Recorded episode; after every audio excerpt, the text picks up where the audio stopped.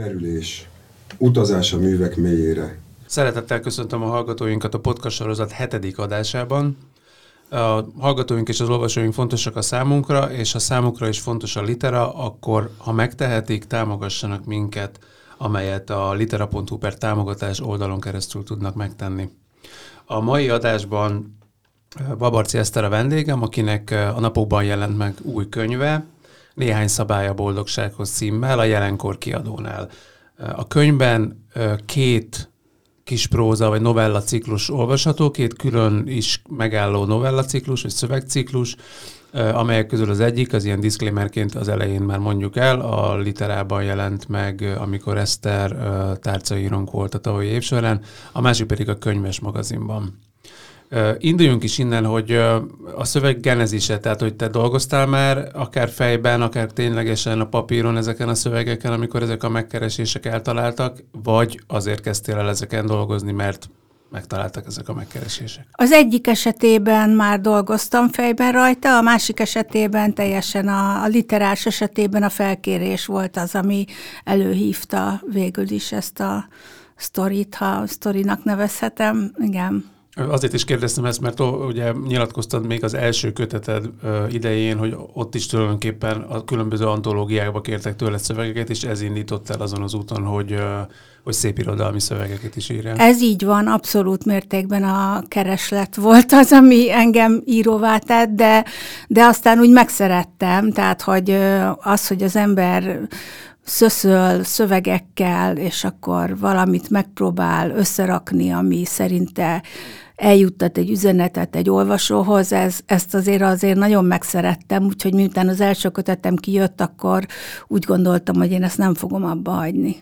De, de jó, hogy jönnek felkérések, mert ha nem jönnek felkérések, akkor képes vagyok évekig csak ülni egy ötleten, és várni, hogy a teljes formájában, mint egy ilyen ki rajzolódott kristály így megjelenjen a fejemben. Tehát, hogy én úgy szoktam írni, hogy mielőtt leülök írni, már van a fejemben egy szerkezet minimum, és, és akkor a felkérések azok nagyon jól ösztönöznek arra, hogy bátran beleugorjak a sötétbe, ahol nem látom, hogy mi fog történni, csak elkezdem, és aztán történik valami, és menet közben kristályosodik ki, ahelyett, hogy megvárnám, hogy a fejemben így megszülessen teljes, teljes valójában az a szöveg, amit aztán kiadok a kezem közül.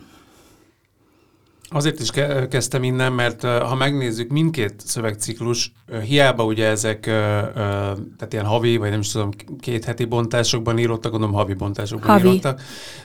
Meg ugye ez, hogy határidő szorítás, ugye nagyon egységes az egész. Tehát tulajdonképpen mind a kettő kisregényként olvasható a végén.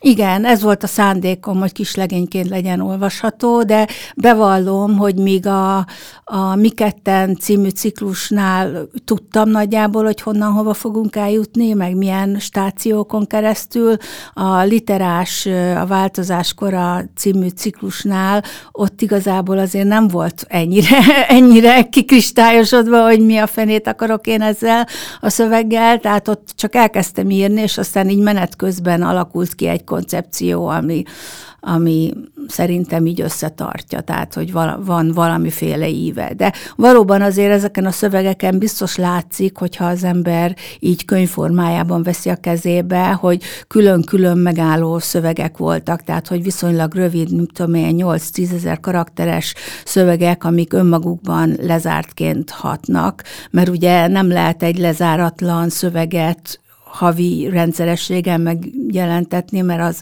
akkor az nem lesz, nem, nem ad élményt, mert elvarratlan marad a szöveg. Igen, igen.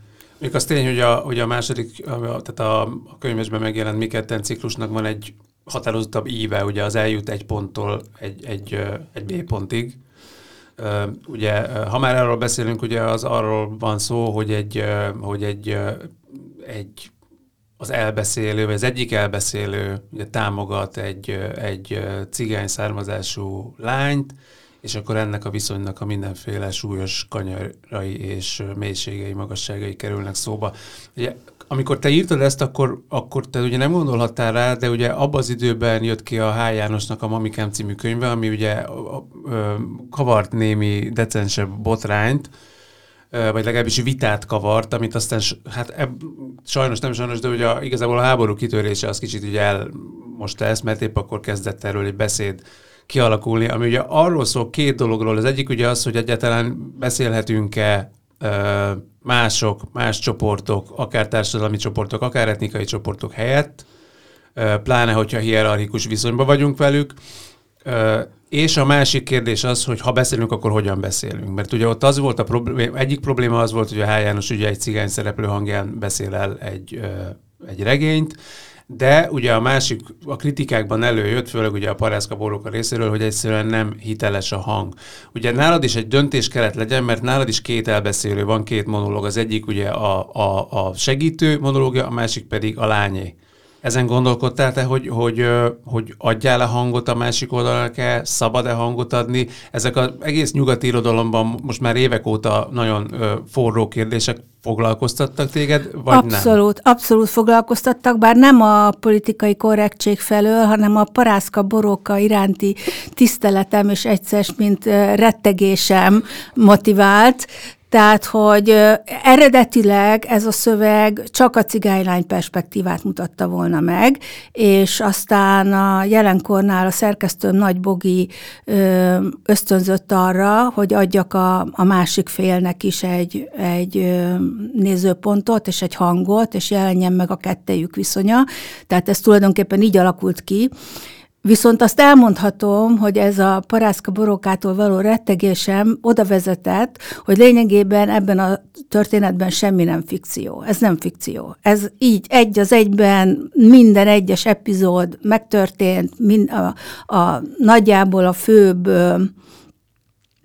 központi fogalmak azok ugyanúgy működtek, tehát hogy, hogy tulajdonképpen én kikerekítettem, meg, meg mondatokká szőttem össze valamit, ami így, ahogy van, szociográfia. Tehát, hogy ez tulajdonképpen ennyiben nem egy fikciós műfaj akart lenni, annak ellenére, hogy szerintem olvasható úgy, mert a történet az elég kerek. A, nem nagyon pozitív a végkifejlete, de van egy, van egy végkifejlete, ami tulajdonképpen lezár egy, egy történetet. Nyilván az, amikor az ember szerzőként jár el egy történettel kapcsolatban, azzal jár, hogy bizonyos dolgokat beemel, bizonyos dolgokat kihagy, tehát hogy soha nem szerkesztetlen egy sztori, soha nem a nyers valóságot kapja az olvasó, és nem csak azért, mert mondatokká van formálva, hanem azért is, mert van egy ilyen szelektív figyelem a szerzőben, de hogy én, én igyekeztem ezt az egészet a maga komplexit, komplexitásában és bonyolultságában megmutatni, és tulajdonképpen a kétségbeesésemet papírra rakni. A, a kétségbeesésem pedig annak szólt, hogy mennyire nehéz egy ilyen viszonyt úgy működtetni, hogy az mindkét fél szempontjából sikeres és gyümölcsöző legyen, és hogy egyáltalán etikus-e egy ilyen viszony működtetni, még akkor is, ha az ember segítő szándékkal kezd bele, tehát, hogy nem lehetséges-e, ugye az az alcíme, hogy rasszista történet, nem lehetséges-e, hogy már maga a segítő szándék is át van itatva rasszizmussal, amitől lényegében halálra van ítélve. Más kérdés, hogy itt a, a maga a cigány közeg, amit bemutatok, az is magában véve is rasszista, tehát van egy ilyen második olvasata a, a, a, az alcímnek, de hogy, de hogy abszolút nagyon mély etikai problémáim vannak az egésszel. Azt gondolom, hogy egyébként nekem tetszett a Hájanó regénye, de teljesen látom, hogy milyen etikai és akár politikai problémákat vet fel. Én csak remélni merem, lehet, hogy botrány lesz ebből is, amit én írtam, de csak remélni merem, hogy, hogy, hogy én igyekeztem maximálisan hitelesen fogalmazni. Azt viszont, hogy egyáltalán meg se szólaljunk ezekről a kérdésekről, ezt nem tartom járható útnak őszintén szólva, mert ha, ha ez így lenne, akkor tulajdonképpen az íróknak arra kéne korlátozniuk magukat, hogy mi van az íróasztalukon. Tehát, hogy ha az írók nem képzelhetnek el másfajta életeket, amit nyilván nem csak a fejükre csapva, vagy a hasukra csapva fognak megformálni, hanem létező életbeli történeteket kezdenek el összeszőni. Ha ezt megtiltjuk, akkor az irodalom megszűnik létezni. Igen, meg hát ez egy empátia gyakorlat is, tehát az olvasó részéről is. Tehát én azt, azt fájlaltam ebbe a vitába, hogy azt mulasztja el, hogy még ha nem sikerül is, az is nagyon sokat elmond az olvasóról is, meg magáról az íróról is, vagy arról, hogy hogyan gondolkodik a kor valamiről. Minden esetre szerintem a te szövegedet viszont az olvasók mégse szociográfiaként fogják olvasni, nem csak azért, mert más neveket használsz, az egy eszköz erre, hogy fikciósíts, úgymond, hát hanem azért is, mert ugye monológokat olvasunk. Tehát az, az azt nyilván te teremted meg, vagy te írod meg ezeket. Persze. Tehát, hogy, hogy az érdekelne ezen a ponton, hogy az nem fordult meg benned, hogy egy az egybe ö, külső nézőpontból, de önéletrajzi szövegként írod meg ezt a történetet?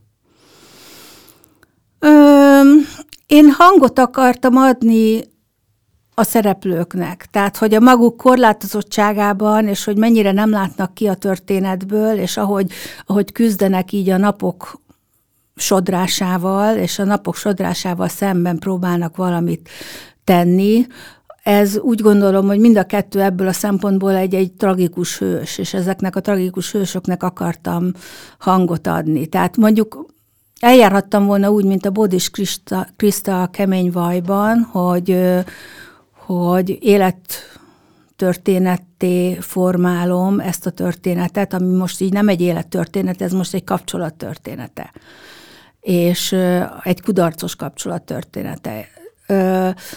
De egyrészt, mivel úgy döntöttem, hogy én ragaszkodni fogok az anyag, anyagomhoz, tehát, hogy nem fogok se hozzátenni, se elvenni belőle, hanem a maga egyébként elég ijesztő mi voltában akarom ezt megmutatni. Másrészt pedig azért, mert, mert végül is a szerkesztőm javaslatára bevontam a külső a, a, a középosztálybeli nő nézőpontját, vagy megpróbáltam azt is megformálni, emiatt így adta magát, hogy ez, hogy ez egy párbeszéd, amikben közben elbeszélnek egymás mellett, de mégis van egyfajta párbeszéd. Meg szerettem volna, volt egy ilyen kifejezetten poétikai nem is tudom, hogy megfontolásom, vagy inkább indítatásom, ösztönöm, hogy, hogy ezt egy ilyen ismétléses szövegé tegyem, tehát amiben isme, gyakori ismétlések fordulnak elő. Egyébként ez a literás szövegre is így van. Néhány ismétlést kihúztunk közben, szerkesztés közben, de hogy, de hogy, hogy azt próbáljam imitálni, ahogy bizonyos témák újra meg újra visszatérnek az emberi tudatban, mert nem tudjuk őket megoldani, és nem tudjuk őket kikerülni sem, és akkor tulajdonképpen az történik, hogy mint egy ilyen hullámverésben újra és újra és újra azzal a problémával találkozunk, és ez nem adta magát annyira egy ilyen lineáris, az előrehaladást hangsúlyozó történethez. Szerintem pont ez, hogy, be, hogy beemeltél egy második hangot is, és hogy amit te is mondod, ez egy viszonyra koncentrál, attól lesz, vagy attól tud a szöveg univerzalisztikus lenni. Tehát én, én azért is olyan szívszorító, mert ugye ez egy nagyon súlyos kudarc történetet beszélsz el, amiből Igen. ami már nagyon korán kiderül, hogy kudarc felé halad, és mégsem tud ugye egyik fél sem kilépni belőle, az egyik az a rászorultság miatt, a másik pedig azért, mert például azért, mert ami belevitte, az segíteni akar, és az nem olyan, amitől az ember csak úgy megválik. De hogy az jutott eszem, hogy ez az egész mai nyugati világban ez a, a bármi, gondoljunk a menekültekre, vagy bármilyen kisebbségre, ahogy akikkel segíteni akarunk, hogy tulajdonképpen az derül ebből ki, hogy ha nincsen mögötte professzionális háttér, vagy intézményi, meg strukturális alapok, akkor ez, akkor ez sajnos több, többször torkollik kudarcba, mint, mint nem. Igen, hát ugye ez egy érzékeny téma, és nem szívesen általánosítok, de amit én a magyar cigány viszonyban segítő szándékról el tudok mondani, az az, hogy valóban intézményes háttér nélkül nagyon nehéz segíteni, és nem véletlen az, hogy azok a segítő szervezetek, amelyek erre specializálódtak, elkezdik három éves korban, meg két éves korban e, a, a szocializáció kiegészítését, mert hogy az, amit a Ritok Nóra generációs szegénységnek hív, az nem kezelhető csak azzal, hogy pénzt adunk. Ugye itt ebben a történetben főleg pénzt ad a, a, a középosztálybeli szereplő, mert hogy nincs ott fizikailag, tehát hogy távol van, és mit tud csinálni, pénzt tud adni lényegében, mert meg tudja hallgatni mindenkinek a búját, baját, de hogy ezen túl igazából nem tud jelen lenni, és ebben a szocializációs projektben segíteni, és igazából bármilyen kegyetlen is ezt kimondani, ez a fajta kultúra arra szocializálja a tagjait, hogy belebukjanak a, az élet terveibe. Tehát tulajdonképpen olyan jutalmakat kínál csak fel ez a szocializáció, amitől magadat lábon lövöd, és magadat kirekesztett tulajdonképpen abból a világból, amiben szeretnél boldogulni. És, és ennyiben itt ebbe a szocializációba ennyi van, ennyiben bele van kódolva a, a kudarc, hogyha a kudarcot úgy értelmezzük, hogy valakinek nem sikerül középosztályosodnia, vagy nem sikerül integrálódnia a munkaerőpiacra, vagy nem sikerül ö, oktatási tekintetben előre lépnie, tehát amit, amit mi általában sikernek szoktunk tekinteni. Ö, tehát úgy gondolom, hogy itt olyan erők hatnak ellene ennek a általunk sikeresnek tekintett ö, ö, életútnak, amit, amit nem lehet pusztán pénzzel. Tehát, és ez kicsit egyébként a politika filozófusi hátterem ből is akad, tehát hogy ugye kifejezetten a pénzre van kihelyezve, kihegyezve a szöveg, vagy főleg amikor a igen, könyves blogban megjelent, ott, ott, ott, főleg, ott főleg a pénzre volt kihegyezve, mert hogy ugye van egy olyan baloldali elképzelés, hogy semmi baj nincs a szegényekkel, csak több, csak nincs pénzük. És ezt én határozottan szeretném cáfolni, tehát ez egyáltalán nincs így. Pénzzel önmagában pénzzel nem lehet segíteni ezen. Tehát, hogyha ha a segítésen azt értjük, hogy valaki jobban integrálódik egy ilyen a középosztálybeli értékeket ö, ö, jutalmazó kultúrába, akkor pénzzel ezen nem lehet segíteni. Tehát pénzzel azon lehet segíteni, hogy a közvetlen, sürgető szükség, vagy a baj, vagy a probléma az ne legyen akkora, mint amekkora szokott lenni általában, de hogy igazából ö, egy ilyen szocializációs erőfeszítés nélkül ez a pénz egy ilyen feneketlen kútba hullik. Vagy legalábbis én ezt tapasztaltam meg. Hát igen, ugye szerintem ez akkor is látja olykor az ember, amikor segíteni akar, és akkor néha szembesül azzal a segítő szervezetek oldalain, hogy amire épp szükségük van, az nem feltétlenül az, amit ő adni tud, akár csak az anyagi javaknak a, a szintjén hogy benned ez, ha már így, tehát ugye itt összefonódik a te saját történeted a megírt történettel, ez, te, ez mikor szembesültél ezzel annyira korán, mint, mert a szövegből az öl, hogy igazából nem kergettél illúziókat már az elején sem, de mégis hajtottad ezt tovább, vagy nem tudom, tehát hogy hajtottad tovább. Igen, hát volt egy elköteleződés bennem, amiből úgy éreztem, hogy morális kötelességek származnak, tehát hogyha én egyszer odaálltam valaki mellé, és azt mondtam, hogy segítek neked, akkor ebből azért elég nehéz kilépni, és, és kerestem a, az útját annak, hogy hogyan tudnék jobban segíteni, de mindig csak azzal találkoztam, találtam szembe magam, hogy mivel nem vagyok ott, mivel nem az én háztartásomban nő fel ez a kislány, ezért tulajdonképpen egyetlen dolgot tudok tenni, pénzt adni, meg meghallgatni őt. Tehát ez, és ez a két dolog kevés. Tehát ez derült ki, hogy nem mondom, hogy minden esetben és mindig kevés, biztos, hogy ugyanezt a történetet egy másik szereplővel lehet, hogy sikerre lehetett volna vinni. Nekem az a tapasztalatom, hogy itt most több gyereken is próbáltam segíteni ebben a családban, és hogy igazából ebből egyet írtam meg, vagy így másfelet, de hogy de hogy igazából, ha, ha nincsenek ott azok a motivációk, amik a, azon a pályán tartják azt a gyereket, amin te szeretnéd őt elindítani, akkor kudarcra van ítélve az egész, mert motiváció nélkül egyszerűen nem lehet, nem lehet egyről a kettőre jutni, ahogy gyakran fogalmaznak a szereplőim. A, ha áttérhetünk a másik ciklusra, a, az pedig erősebben kötődik ugye az első könyvednek a, a világához, a mérgezett nő világához, amennyiben ugye tehát a nők, a női test, a női létezésnek a, a sötétebb oldalaira világít rá. Bár ugye itt jóval több humorral, vagy legalábbis megengedi itt a, a humoros olvasatokat is, ami az első könyvedre kevéssé volt jellemző. Sokszor mondtad, én is idéztem múltkor egy, egy ilyen literás ajánló cikkbe, hogy még ugye Nádas Péter is azt mondta neked, hogy túlságosan sötét a világ. Igen. Hogy, hogy befogadóként, olvasóként te, te hogyan állsz az, az ilyen típusú irodalomhoz? Vagy uh, van olyan, amire azt mondod, hogy ezt extrémnek találod? Vagy te vagy az őszinteség jelének veszed, hogyha valaki durva témákat uh, kendőzetlenül ábrázol, mint akár mondjuk Nádas Péter. Én szeretem, amikor valaki durva témákat kendőzetlenül ábrázol, de tudatában vagyok közben annak, hogy ez a legtöbb ember számára nagyon nehézen befogadható, tehát egyszerűen érzelmileg túl megterhelő, és nem azt a fajta élményt nyújtja, amit egyébként az irodalomtól várnak. Tehát én ebben az értelemben valami olyasminek tekintem magamat, mint amilyen egy barlangkutató, aki lemászik sok száz méter mélyre, teljesen érthetetlen okoktól hajtva, ahova senki nem szeretne utána mászni, és ott lefotózza, amit talál, és ezzel tulajdonképpen a tapasztalati horizontunkat tágítja, hiszen most már tudjuk, hogy mi van ottan 500 méter mélyen abban a barlangban, de nem biztos, hogy mi oda akarunk menni.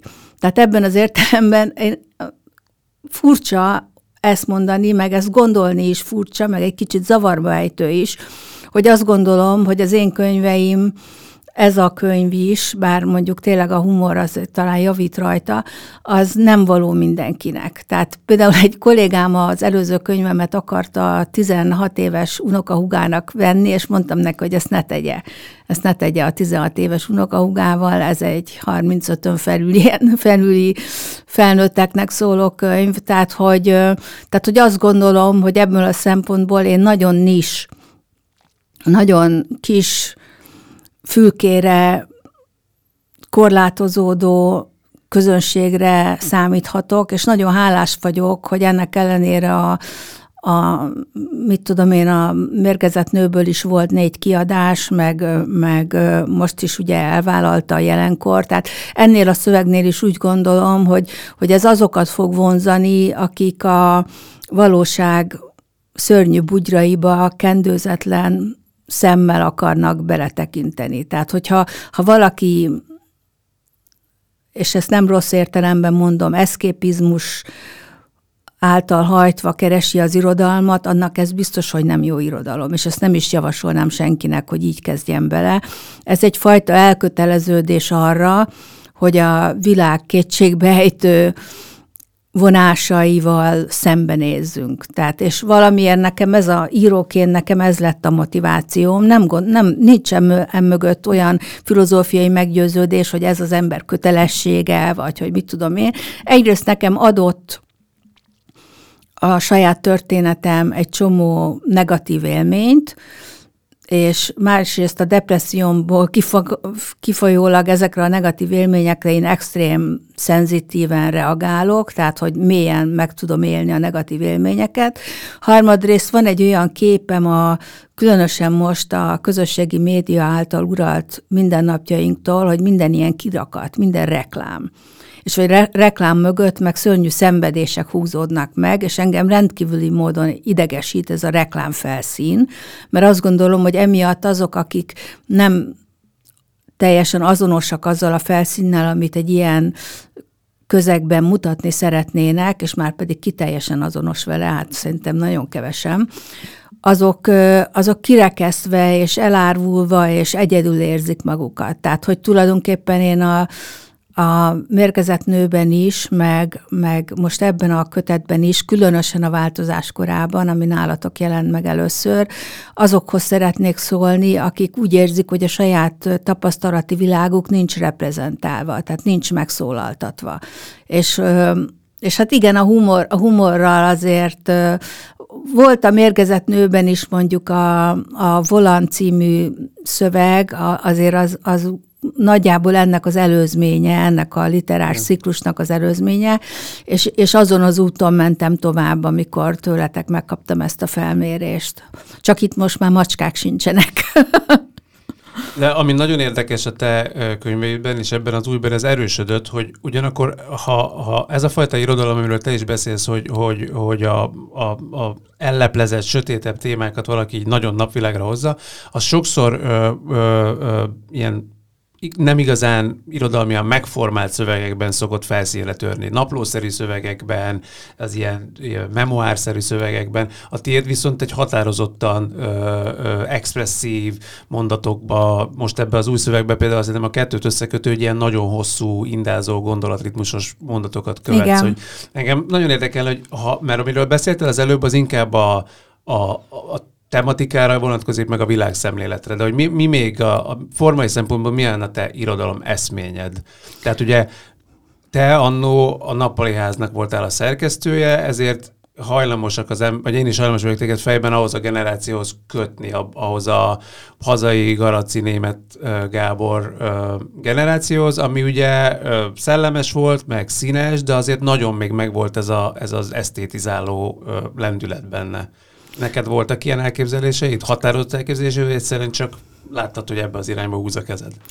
Hát most tulajdonképpen azt akartam megcsinálni szövegben, amit a Philip Glass zenében csinál, akit én nagyon szeretek. Tehát, hogy ismétlődő motivumokból egy ilyen hömpölygő, és közben lassan változó, fejlődő szöveget próbáltam létrehozni, tehát hogy legyen egy ilyen hömpölygése, meg legyen az, hogy van, van benne a lélegzetvételnek egyfajta visszafolytása, tehát hogy így egy ilyen sürgető, hömpölygő folyam legyen a szöveg, amiben bizonyos ismétlődő motivumok újra meg újra megjelennek. De hogy ezt most én ezt így tudatosan kitaláltam volna, azt azért nem mondanám, tehát hogy, hogy ez valahogy adta magát, és ez köti össze a két szöveget, azon kívül, hogy lúzerekről van szó mind a kettőben, tehát úgy gondoltam, hogy azért is lehet őket egy kötetbe rakni, mert hogy, hogy a lúzerség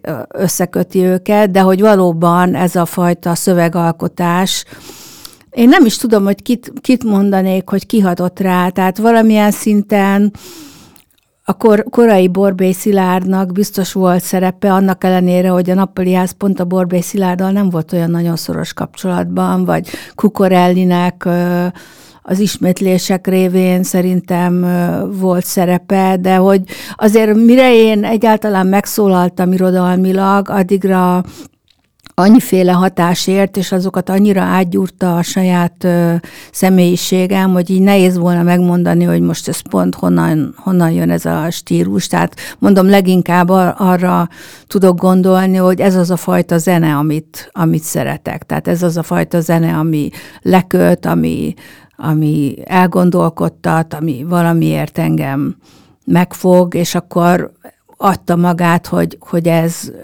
stilárisan is megjelenjen. Ugyanakkor azért azt remélem, vagy legalábbis én szeretnék nem nagyon nehezen olvasható szövegeket írni. Nyilván egy hosszú mondat az mindig nehezebben olvasható, mint egy rövid mondat, tehát ennyiben nem segítettem az olvasót, de hogy a szövegnek az a komplexitása, vagy, vagy sűrítettsége, ami mondjuk Nádasra időnként jellemző, vagy Márton Lacira időnként jellemző, az, az nem olyasmi, amire én kifejezetten törekszem. Biztos amiatt, hogy filozófus vagyok, szakmámat tekintve, több ilyen filozófiai jellegű téma jelenik meg, de hogy igazából nem. Részben azt is gondolom, hogy egyébként a filozófiai kérdéseket az irodalomban sokkal jobban lehet vizsgálni, mint a filozófiában. A filozófia az nagyon unalmas tud lenni, mert az igazi kérdések elől megfutamodik, mert rájöttek a filozófusok, hogy az igazi kérdésekre nem tudnak válaszolni. Úgyhogy emiatt, emiatt nekem filozófusként az irodalom az egy sokkal jobb terep, mint, mint maga a filozófia, vagy legalábbis én így érzem. És egyébként te hogy keveredtél az irodalmi, a kortárs irodalom közelébe annó? Mert ugye te alapvetően ugye filozófus, meg művészettörténész tanonc voltál, és aztán ugye szerkesztő lettél, meg Roland Bartot fordítottál, ez, ez hogyan jött? Hát nekem volt, én magyar szakos is voltam, ah. csak aztán azt egy idő után leadtam, tehát nekem az irodalom az, az mindig nagyon fontos volt, már kamaszkoromtól fogva, és ilyen mindent, mindent elolvasó kis könyvkukac voltam, már gyerekkoromban is, úgyhogy nekem az irodalom az, az otthon volt, tehát az, az, az volt az a közeg, amiben én természetesen úsztam, csak, csak a magyar szakot azt leadtam végül is a filozófia szak kedvéért. Tehát egyrészt ezért, másrészt ugye a kortás irodalommal a nappali házon keresztül kerültem közvetlen élő kapcsolatba, és az egy nagyon meghatározó élvény volt mindenkinek szerintem, aki az akkori időkben a, akár a JAK tagja volt, tehát a József Attila kör tagja volt, akár valamelyik számos irodalmi folyóirat közül valamelyikben dolgozott, az egy meghatározó szocializáció volt. Tehát, hogy az nekem kifejezetten nagyon fontos volt azok, azok a korai évek. És ma fontos neked a kortárs irodalom? Tehát ez ugye alkotószerzőknél ez nem elvárás, meg nincsen megfelelés a kettő között, de fontos-e, és mondjuk látsz akár rokonlelkeket, akár olyanokat, amik, amik olyan új hangok az elmúlt, nem tudom, tíz évből, aminek te örülsz? Hát én nagyon sok mindennek örülök az elmúlt tíz évből, tehát most így nem tudnék egy emberre oda mutatni, hogy ez az, amit, ami, ami nekem nagyon közeli.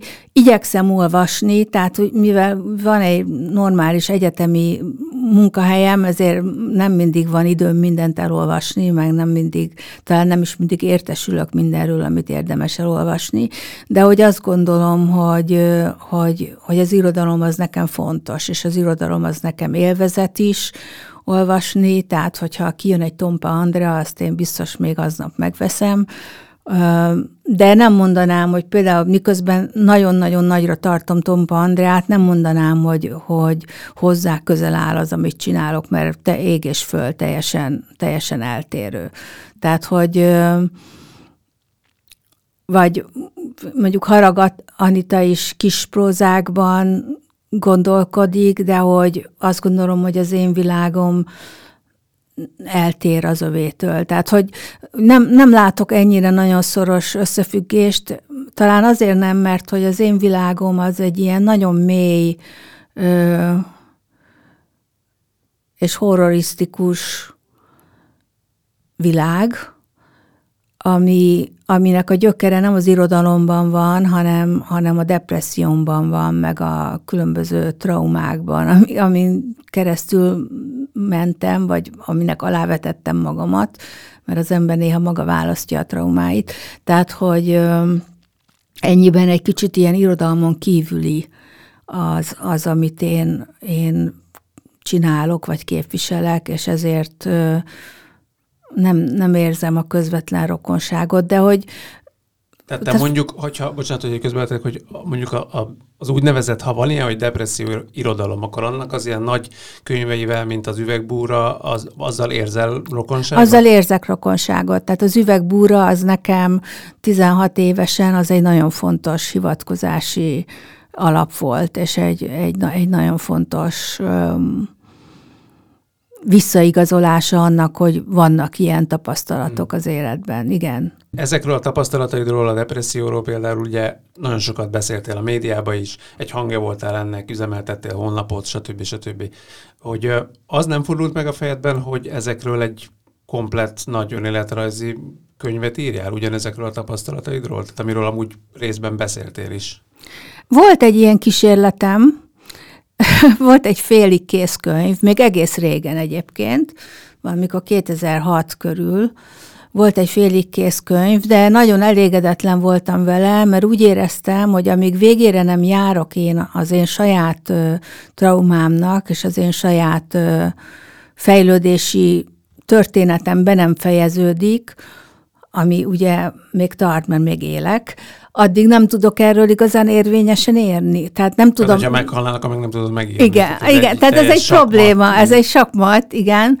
Tehát, tehát én csak stációkról tudok írni. Tehát most például, a, amit most tervezgetek, vagy így próbálom megfogni, az az apámmal való viszonyom, meg az apám halálával kapcsolatos élményeim, és hogy az is egy stációja annak, hogy arról beszéljek, hogy, hogy, hogy mi van, vagy milyen, milyen negatív és pozitív élmények érik az embert a családon belül, de de hogy még mindig nem tartok ott, hogy azt tudjam mondani, hogy figyelj, én megírtam a depressziót, és azt is megírtam, hogy hogy lehet belőle kijönni. Márpedig én ezt szeretném megírni hogy, hogy segítséget adjak. Tehát, hogyha, tehát mondom, írtam egy depressziós könyvet, és akkor valahol ott, amikor az anyámmal való viszonyom terítékre került, akkor ez így le, uh-huh. le, leakadt, leakadt, és nem tudtam tovább menni. A mai napig megvan még valahol az a kézirat, nem tudom, pedig most már 15 éves legalább.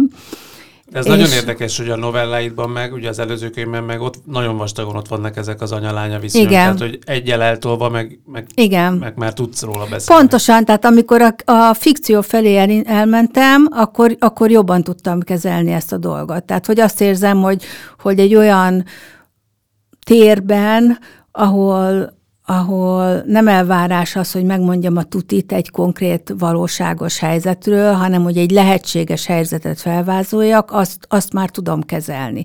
Az, hogy a saját történetemről megmondjam a tutit, ez még nem tartok ott egyszerűen. Túl ezeken a megjelenéseiden túl, ugye te nagyon sokáig nagyon aktív voltál a közéletben, mint publicista, mint a médiában megszólaló, tüntetések szervezője, tehát számos rétegben, és az utóbbi években ebből többé-kevésbé eltűntél. És ez nem csak rád igaz, hanem egyrészt a generációdra is, meg úgy általában a, a humán értelmiségre. Ami nekem egyébként nagyon fáj, mert én is abban nőttem fel a 90-es évek, 2000-es évek elején, hogy bármilyen esemény történik, akkor van egy jó nagy széles zsizsegés. Ilyen vagy olyan színvonalon, de van. Te meg tudod mondani, vagy van erre ötleted, hogy most miért nincs? Hát a, a saját példámon csak azt tudom megmondani, hogy azért én úgy érzem, hogy engem elkapatott a média, és, és, és elkezdtem óvatlanul fogalmazni, és hogy ez tulajdonképpen rombolta az én mentális épségemet, és, és készségemet arra, hogy a valóságot úgy lássam, ahogy van. Tehát, hogy, és ezért szerintem egy felületes, felületes ember lett belőlem, ami, amiből én vissza akartam lépni. Tehát, hogy én személy szerint ezért, ezért léptem hátrébb, Másrészt pedig azért is, mert azt látom, hogy egy olyan országban élünk, ahol a regnáló kormánynak többsége van, akárhogy is nézzük, többsége van, és ugye azt, a, hogy hogyan lehetne ezt a többséget meggyőzni arról, hogy nekik igazából ez nem jó, ezt nem találtuk ki, ezt nem látjuk jelen pillanatban, nem csak mi nem látjuk, az ellenzéki pártok sem látják, ugye, különben sikeresebbek lennének, de hogy hogy van egy nagy-nagy tanácstalanság szerintem ezzel kapcsolatban. Úgyhogy azt gondolom, hogy ez is hozzájárul. Aztán az is hozzájárul, hogy végül is voltak nagy tiltakozó megmozdulások, és még azt sem mondom, hogy nem értek el eredményeket, mert részleges eredményeket értek el a nagy tiltakozások, de azért igazán átütő eredményeket nem. És akkor azért az a helyzet, hogy az ember kimegy néhány évig tüntetni az utcára, minden második hétvégéjén, és aztán elfárad bele. Mert nem lát változást, és nem látja, hogy A-ból B-be hogy fogunk eljutni, tehát nem látja, hogy ez egy belül, belsőleg fejlődő, dinamikus dolog lenne, aminek ő részese, hanem azt, érzi, azt éri meg, hogy ismétlése, ismétlésén vesz részt, és újra és újra elmegy, és elmondja, hogy az oktatással nem lehet így bánni, vagy elmondja, hogy a demokratikus normák sérülnek, de nem történik semmi. Tehát se a többség nem lesz meggyőzve arról, hogy neki ez így nem jó, se a hatalom nem tesz gesztusokat. És akkor nyilván egy idő után egy kicsit elveszti a mozgatórugóját ez az egész aktivizmus, ami hát... De nem lehet, hogy magának, magát az aktivizmus célját kéne újra gondolni? Tehát, hogy ha nem lehet A-ból B-be jutni, akkor azon kell gondolkodni, hogy ebbe a köztestérbe hogyan lehet jól élni, nem? Én abszolút, én, én, én abszolút azt gondolom, hogy én privát személyként egy olyan életet élek, ami számomra minden depressziómmal együtt is nagyon-nagyon jó élet. Nagyon elfogadható, olyan munkám van, olyan közegben dolgozom, tehát hogy, hogy és azt gondolom, hogy ahogy a Kádár korszakban is megtanultak az emberek együtt élni a rendszerrel, Ugyanúgy most is megtanulnak az emberek együtt élni a rendszerrel, ameddig a rendszer nem folytja meg őket. Tehát ameddig úgy gondolom, hogy nem tiltják be a literát, hanem esetleg néha még adnak valamennyi pénzt is rá, addig úgy gondolom, hogy ezekben a terekben tudunk létezni, tehát hogy én is ugye a jelenkornál jelenik meg a könyvem, és egy csomó ember feltette magának a kérdést a nyáron, hogy akarom-e, hogy a jelenkornál jelenjen meg a könyvem, de én úgy érzem, hogy ott azokkal az emberekkel nekem van egy munkakapcsolatom, én abban a kultúrában hiszek, amit ők képviselnek, annál a kiadónál, hogy én hiszem azt, hogy amíg ezek az emberek ott vannak, addig ez a kiadó hiteles, és hogy, hogy én, én, én nem gondolom, hogy minden döntésemet a politikai hisztériának ilyen szinten át kéne hatnia, hogy mindent abba gyökeresztessek meg, hogy én nem támogatom a jelenlegi magyar kormányt, mert bár nem támogatom a jelenlegi magyar kormányt, és nem szavaztam rájuk, és nem is hiszem, hogy valaha is fogok szavazni rájuk, ha, ha így folytatják. A, egyszerűen el kell fogadnom, hogy egy olyan országban élek, ahol a többség valamiért szereti ezt. És tudom, mondhatjuk azt, hogy a többséget manipulálják, megvezetik, hiszterizálják, és, és ez mindig az is, de mégis azt gondolom, hogy a választási eredmények, ahogy ezt egyébként a szavazatszámlálók is látták a saját szemükkel, nem csak a megvezetés és a manipuláció eredményét tükrözik, hanem valamilyen módon a magyar népesség jelentős részének igazi választását tükrözik, és ezt nekem el kell fogadnom, és ezzel nekem egy modus vivendit kell találnom, ahol én megőrzöm a saját identitásomat, és nem akarom tehát nem, nem gyávulok el mondjuk teljesen, de elfogadom azt is, hogy olyan emberekkel élek egy országban, akik adott esetben nem értenek egyet velem, vagy nagyon nem értenek egyet velem. Lépjünk egyet kicsivel hátrébb, mondtad te is, hogy, hogy ugye egyetemen tanítasz alapvetően képi kultúrával foglalkozó, vagy abba belenövő fiatalok között. Ott hogy látod mi az irodalom esélyei, jövője? Érdekli őket egyáltalán ez? Ó, imádták. Volt egy olyan órám, csak most már nincs, nincs rá keretem, mert nincs annyi óra keretem, hogy abba még bele préseljem, de ö, négy éven keresztül hívtam meg kortás írókat, minden alkalommal más kortás írót, akik olvastak, meg beszélgettek, és imádták a diákok, imádták. Mindig az volt, hogy ki, kiírták 20 főre ezt az órát, és aztán föl kellett emelni 40-re a, a keretet, mert annyian akarták fölvenni, és verekedtek, hogy bejuthassanak. Tehát azt gondolom, hogy a társművészeteket, tehát nem ismerik a társművészeteket, tehát nem azt akarom mondani, hogy jártasak az irodalomban, de hogy nagyon nyitottak, és nagyon, nagyon szeretnék azt látni, és biztos vagyok benne, hogy bár most már úgy nagyjából végigjártam a magyar irodalom összes szereplőjét ebben a négy éves ciklusban, de biztos vagyok benne, hogy ha újra elkezdeném, újra megint 40-50 gyerek jelentkezne, hogy ő szeretne erre az órára járni, tehát hogy, hogy nagyon nagy nyitottság van. Csak mint mindenki, az ő életük is nagyon tele van, tehát hogy eleve az egyetem is eléggé megterhelő, meg a legtöbben dolgoznak is mellette, tehát egyszerűen ami problémát okoz abban, hogy kortárs irodalomban tájékozódjanak, az az idő.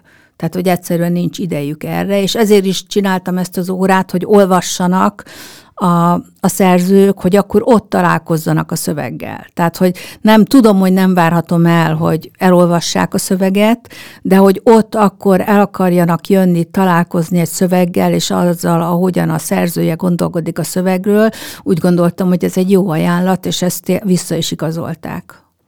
Saját szöveget megmutatnál nekik? Hát ugye, ahogy mondtam a, az elején, az én szövegeim az azért nagyon...